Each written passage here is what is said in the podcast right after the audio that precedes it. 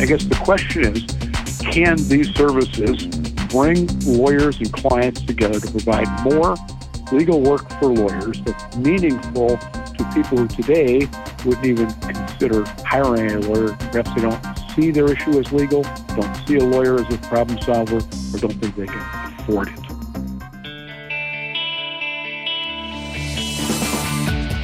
Welcome to the award winning podcast, Lawyer to Lawyer, with J. Craig Williams and Robert Ambrogi, bringing you the latest legal news and observations with the leading experts in the legal profession.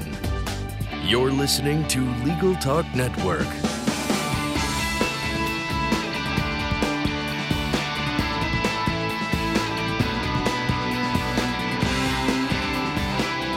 Welcome to Lawyer to Lawyer on the Legal Talk Network. This is Bob Ambrogi coming to you from outside of Boston, Massachusetts, where I write a blog called LawSites. Also host another Legal Talk Network program called Law Technology Now, along with Monica Bay. My co-host of this show, Craig Williams, is in court today and unable to be with us, so we're going to uh, plot along without him. And before we introduce today's topic, I'd like to just take a moment to thank our sponsor, Clio. Clio's cloud based practice management software makes it easy to manage your law firm from intake to invoice. Try it free at Clio.com. That's C L I O.com. Well, in 2016, the legal directory site Avvo launched something called Avvo Legal Services, a service that provides fixed fee, limited scope legal services through a network of attorneys Ever since, the organized bar has been pretty sharply divided over the propriety or the ethics, I guess, of lawyers' participation in the service and others like it.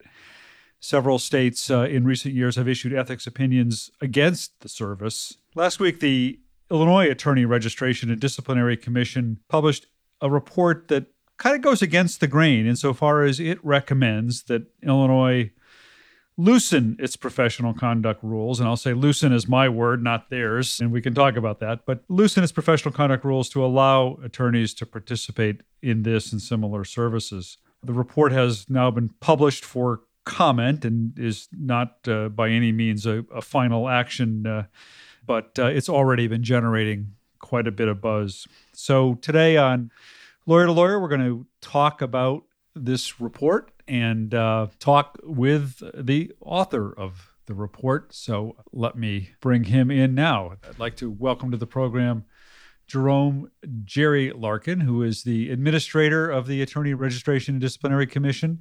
Jerry is responsible for administering the agency, which registers Illinois lawyers and investigates and prosecutes allegations of ethical violations.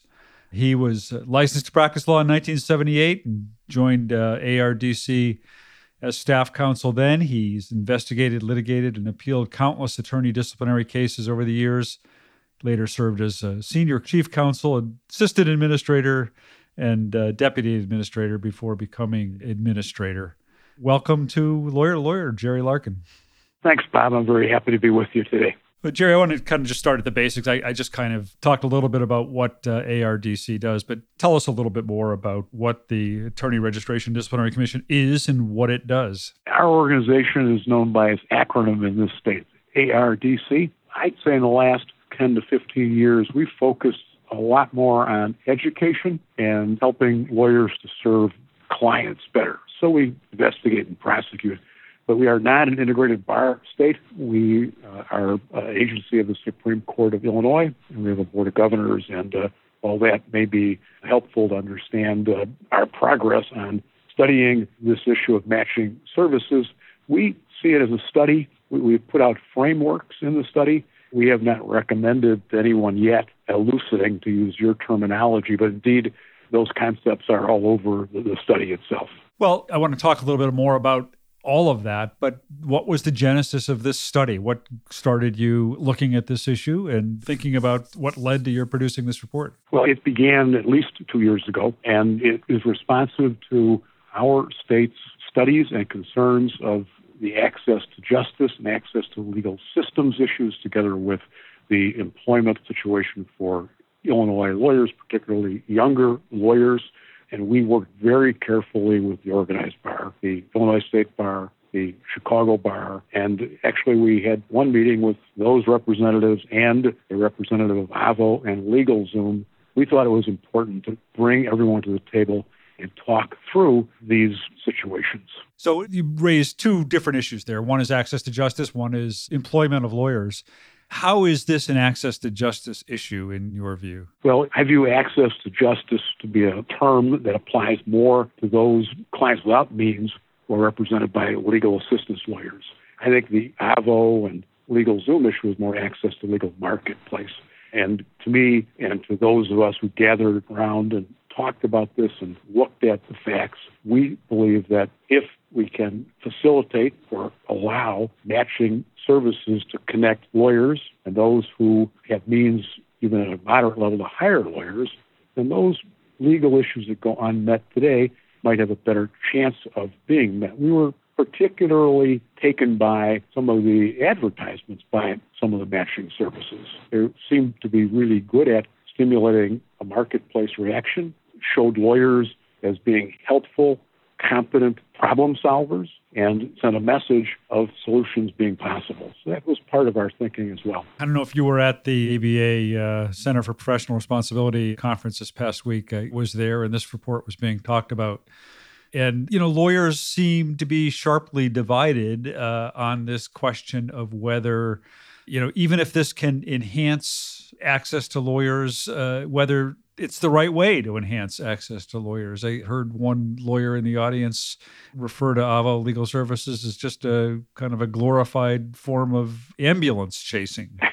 You've looked very closely at this in this report. What's your response to that? Well, I was the, at the Louisville conference as well, and I heard that lawyer say that, and I don't believe that's accurate. We've had differences with legal Zoom, not or Avvo over the years before this last study period, but I don't think that's the case at all. The real question, I think, was one discussed at some depth at the conference is does allowing a matching service where a fee is earned by the matching service when a lawyer client relationship is formed and the service completed in an amount that looks like it's a percentage or proportion of the legal fee is that really the kind of fee split that needs to be prohibited? There are some very good discussions by people in the audience, and I was I really enjoyed listening to those comments. And of course, we all talked about the examples of the prepaid plans and the insurance defense model, where there is indeed some influence on a lawyer, but the rules recognize that those influences don't compromise independence. So the question is for legal professional responsibility is can and should the Supreme Court of Illinois permit the fee split that, as an example, the Avvo legal services uh, model provides. Did I understand you to say that you don't see this report as taking a position or necessarily advocating for a position on this? I think it's a lean into how this could work, and it certainly gets close, but we don't. We've not made a recommendation. At some point, after public comment, our board of governors, called our commission, will take all the information, decide what they would like to do with it, and they might make a recommendation to the Illinois Supreme Court. Well, you have a section of the report in the appendix called Draft Framework Proposal, uh, which kind of outlines what this rule could look like. That looks like a proposal, and it's called a proposal. What's the purpose of that? What's what is your thinking around that? A framework so people could actually see what it would look like. And it would be fair to say there's a lean in the study, but it's not yet a proposal. We want to hear from all sides.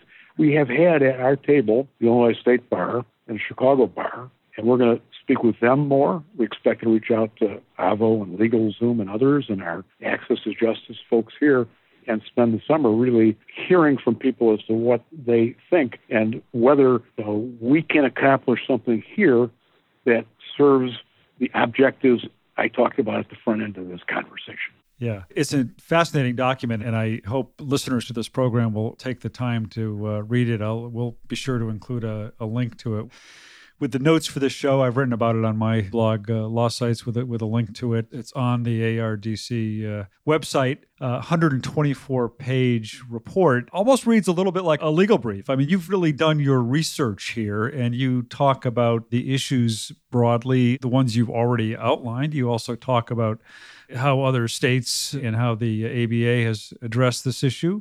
And you talk as well about uh, some of the other uh, possible legal issues, constitutional issues, antitrust issues.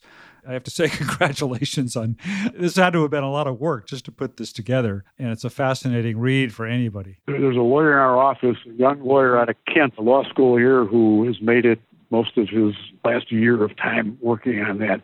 But the important thing is, we could, I believe, no matter what our court does and what we recommend to them, we can say to our Supreme Court that if it were to, to maintain the present rules, were to go in the direction of the framework, they would be on firm antitrust and constitutional law footing and could adopt a rule that would be uh, pretty difficult to challenge. Yeah. And I guess the other thing, we talked about unmet legal needs, uh, and the other aspect of this that you talked about addressing through this report is that of the underemployment of attorneys in Illinois. And of course, that's not just in Illinois.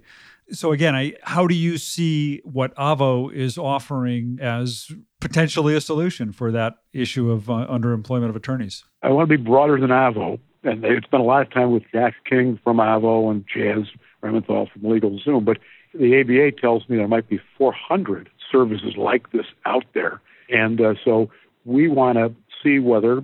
I guess the question is, can these services bring lawyers and clients together to provide more legal work for lawyers that's meaningful to people who today wouldn't even consider hiring a lawyer. Perhaps they don't see their issue as legal, don't see a lawyer as a problem solver, or don't think they can afford it. So our state bar did a great study on the unmet legal needs themselves. And I want to push back a little bit on your very fine writings. uh, I, I think I don't think they're all demonstrating hypocrisy. They just see a core value in their view of Rule 5 4. And, uh, but they have been at this issue of access to justice and access to marketplace and doing it in great good faith. And we will work with them. The Chicago Bar Foundation, not the Bar Association, but I suspect they're aligned, uh, has taken a little different approach, and they would open up 5 4 to allow for the matching services, at least their proposal today would do that without any regulation of the matching services, or at least without any required regulation of the matching services. Yeah, and I have to uh, say, to underscore that hypocrisy was my word and not yours, and not contained anywhere in that report. And uh, when I wrote about the report, but it kind of sounds that way as you read the report, because I mean, you seem to be saying uh, the report seems to be saying that bar associations have not for profit matching services that function essentially the same way as the for profit referral services do. Bar associations not only allow those nonprofit referral services to operate, but in fact, often they are operating them themselves. And in some cases, these might be the same bar associations that are issuing ethics opinions against the for profit services. And when you focus on that fee issue, that question of is this fee sharing of some kind, it sounds a little hypocritical to me. So I mean, well, I hear you, but you know, the one part of the analysis that permits those carve outs to five four that developed over time is is one of our one of your colleagues, our colleagues mentioned at a couple sessions in Louisville, is that bar associations are not for profit. More than that, they are part of the fabric of the profession and in one sense are organizational officers of the court, and they lean heavily into access to justice. So you could certainly make that argument. I, I happen to believe in that argument, but I might also, you've picked up the lean of our study pretty well, Bob. I thought it was also interesting, uh, certainly to me, because I, have talked and, and, written about this in the past, that there's a section of the study titled Legal Professions Resistance to Change.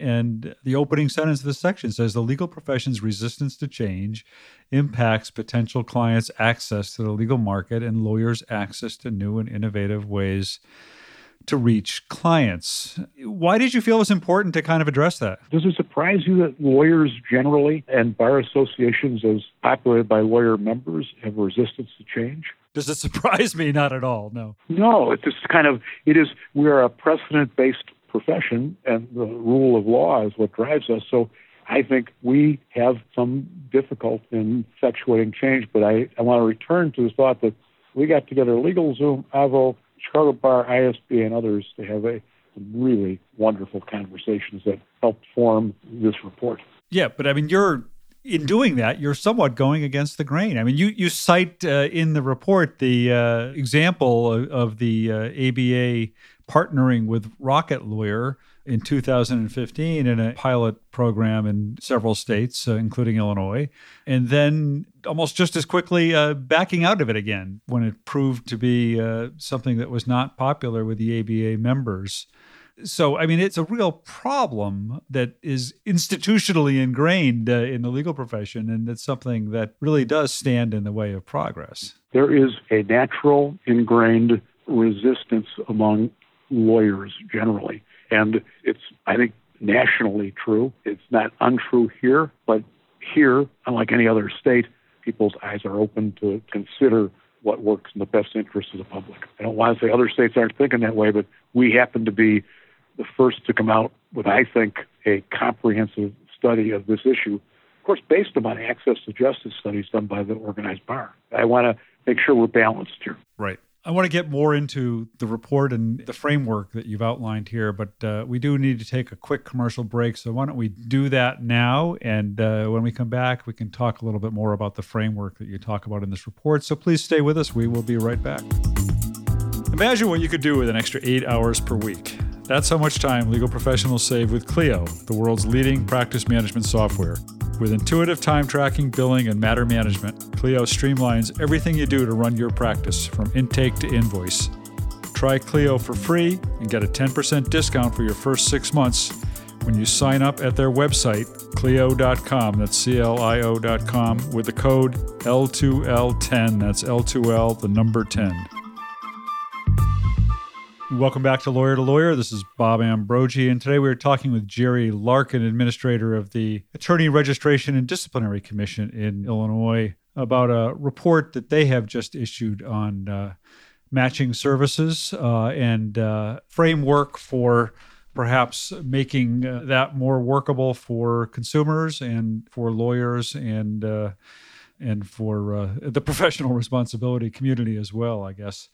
So, Jerry, what tell us what the framework is that you've kind of laid out here as a starting point for this conversation. How do you see this potentially working? Well, I believe that at the highest level, the rules would be amended, 5 4 and the 7 Series rule amended to allow Illinois lawyers, if this were adopted, recommended to the court and adopted by the court, to accept cases from a matching service that was registered with the ARDC. So there are two prongs to this, and there are would be in place certain restrictions to avoid compromise of independence. And on the other side, it would avoid us finding boiler room operations in the mix. The comment at the ABA conference in Louisville was, well, isn't this going to allow people to chase cases on the street? And this is one reason it wouldn't. There would be some bona fides to a matching service. It's not just Larkin boiler room operation in the basement of my house, employing runners to bring cases in. So that registration uh, is key to it, as you see it. It is, and part of it might also be to, much like the bar associations do today, ask those matching services to step up with some resources to go towards the access to justice issue as opposed to the access to legal marketplace opportunity. And uh, I spoke with one of the matching services we've discussed earlier and that representative said that would, of course, be something that would be uh, in the discussion, and I sense the willingness to make that kind of commitment to the, the legal marketplace. As you've outlined uh, this in the report, the lawyer's payment to the service uh, would be recognized as a percentage of the fee or could be recognized as a percentage of the fee. And I, I thought that was interesting because there seems to be a great deal of acrobatics uh, by some of these services and, and by the lawyers to define the payment as a marketing fee and, and to break it out as separate from the services that sometimes feels artificial and sometimes feels like contortionism. And it seems to make so much more sense to, to just call it what it is and give it the blessing of the rule. That's exactly what we thought. And you could see that happening with the contingent fee permitted to a bar association referral organization. It wasn't in the rule to begin with. It happened. It was challenged in court in Illinois and elsewhere, and eventually it became permitted. I think it's better be realistic with what the rules are, be clear, rather than than resort to contortion. You know, a lot of lawyers who are going to hear about this are again going to throw up the uh, argument that this is going to be bad for consumers and that these kinds of services can be bad for consumers. You're saying that by providing standards for the qualification and registration of these services that you'll provide protections that otherwise wouldn't be there do you have a sense of what those qualifications would look like? Uh, how would you want to see a service such as this? What kind of protections for consumers would you expect would be necessary in order for a service to become qualified under this kind of a plan? Well, i think that the service would have to show a bona fide presence in Illinois, a registered agent, a, some corporate or, or some business structure amenable to service here, service a process here. We would require a fee, an annual registration, and provide use our own disciplinary mechanism to uh, address failures in the various standards we would, you know, the, the framework talks about, which are really very few right now. Might be more, but we watched the Florida model that was so far off of this, and we thought that our colleagues and we love from Florida just had too many regulations in the proposal that went to the court initially, or the second proposal. So we learned from that. And really, we would just, at this point, the framework would say no in person solicitation, nothing false or misleading in terms of advertising. And there's, we've added something that would accord privilege and confidentiality to the preliminary communications between the respective client and the participating lawyer through the entity. And I don't know who else has thought of that, but we don't want, if this entity is not a lawyer, obviously, we don't want a question of privilege to later arise. One of the other issues that were raised in Louisville that, that have been raised in a number of the ethics opinion is this concern that the arrangement between a lawyer and a service such as this could, in some ways, compromise the lawyer's uh, independence of judgment uh, in representing the client and in defining the scope of the representation and in setting uh, fees and determining appropriate costs. What's your answer to that? How does this framework address those kinds of concerns?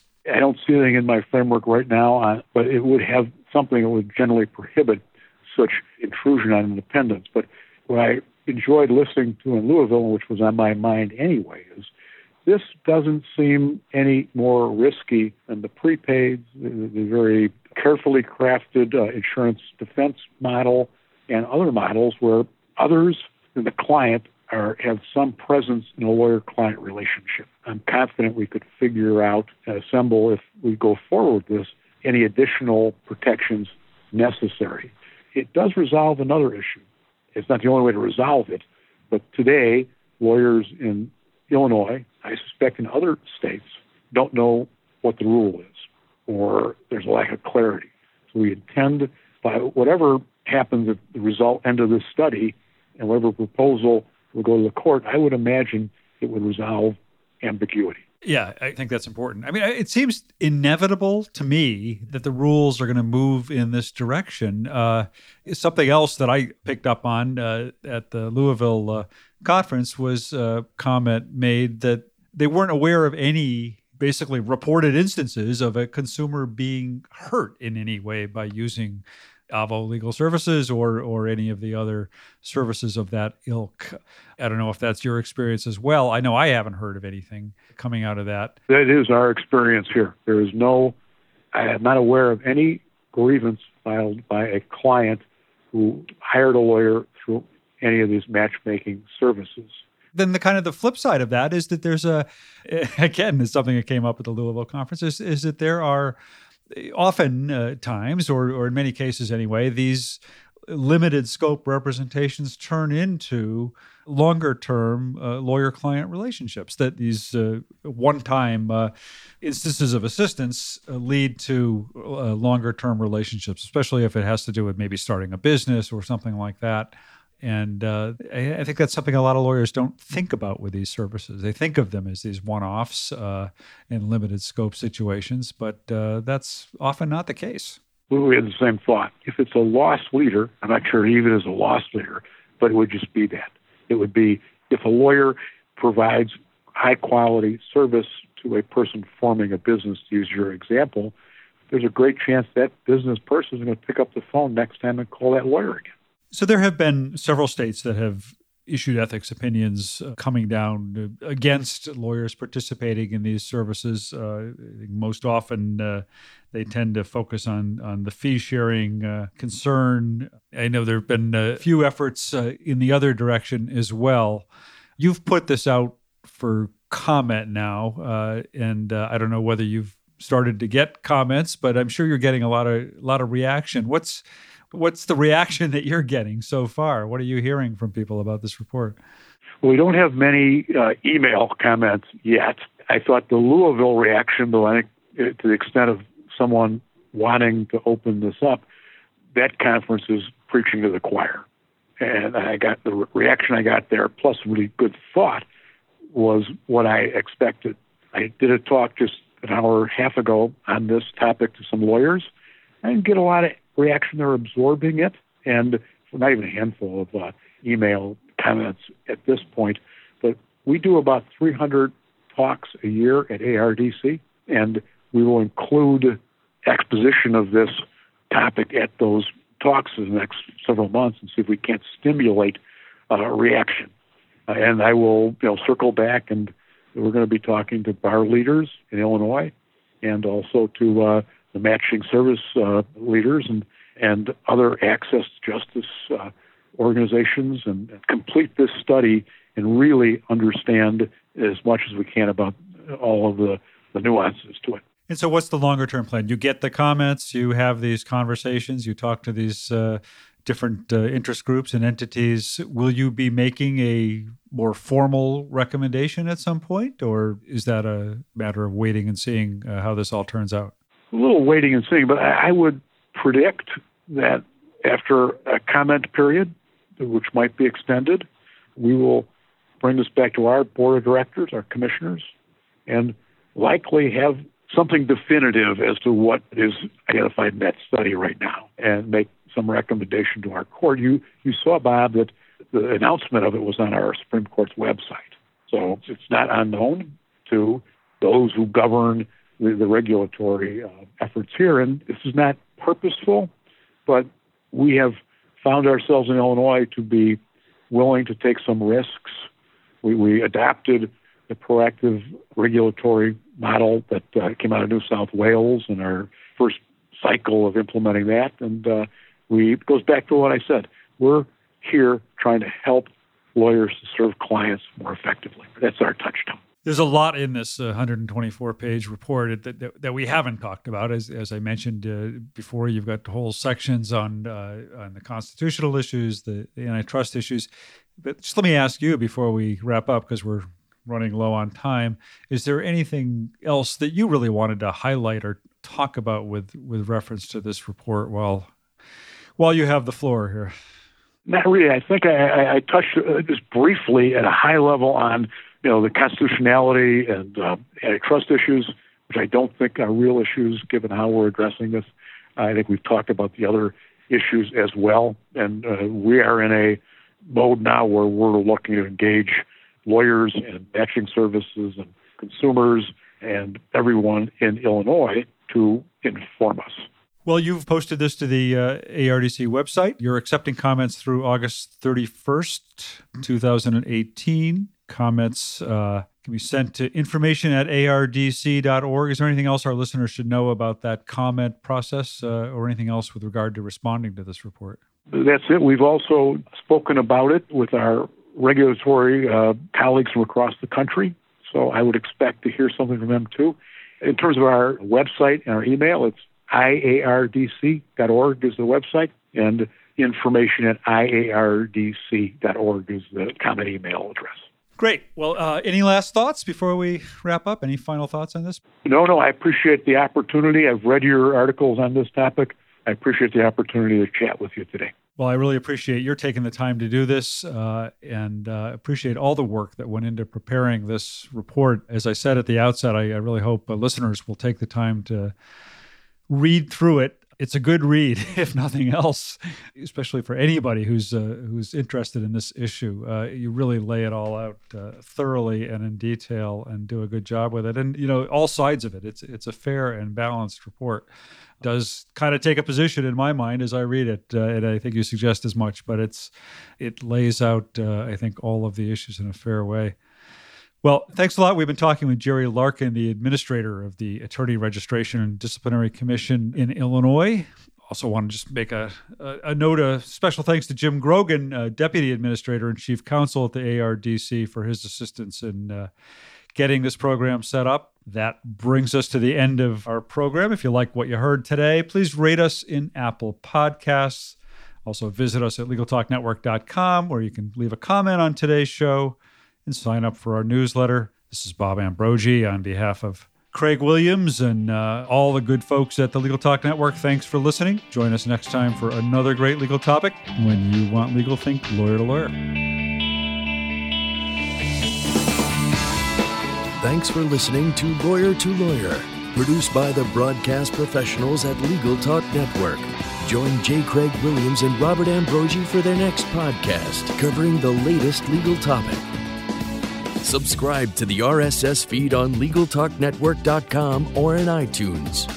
The views expressed by the participants of this program are their own and do not represent the views of, nor are they endorsed by, Legal Talk Network, its officers, directors, employees, agents, representatives, shareholders, and subsidiaries. None of the content should be considered legal advice. As always, consult a lawyer.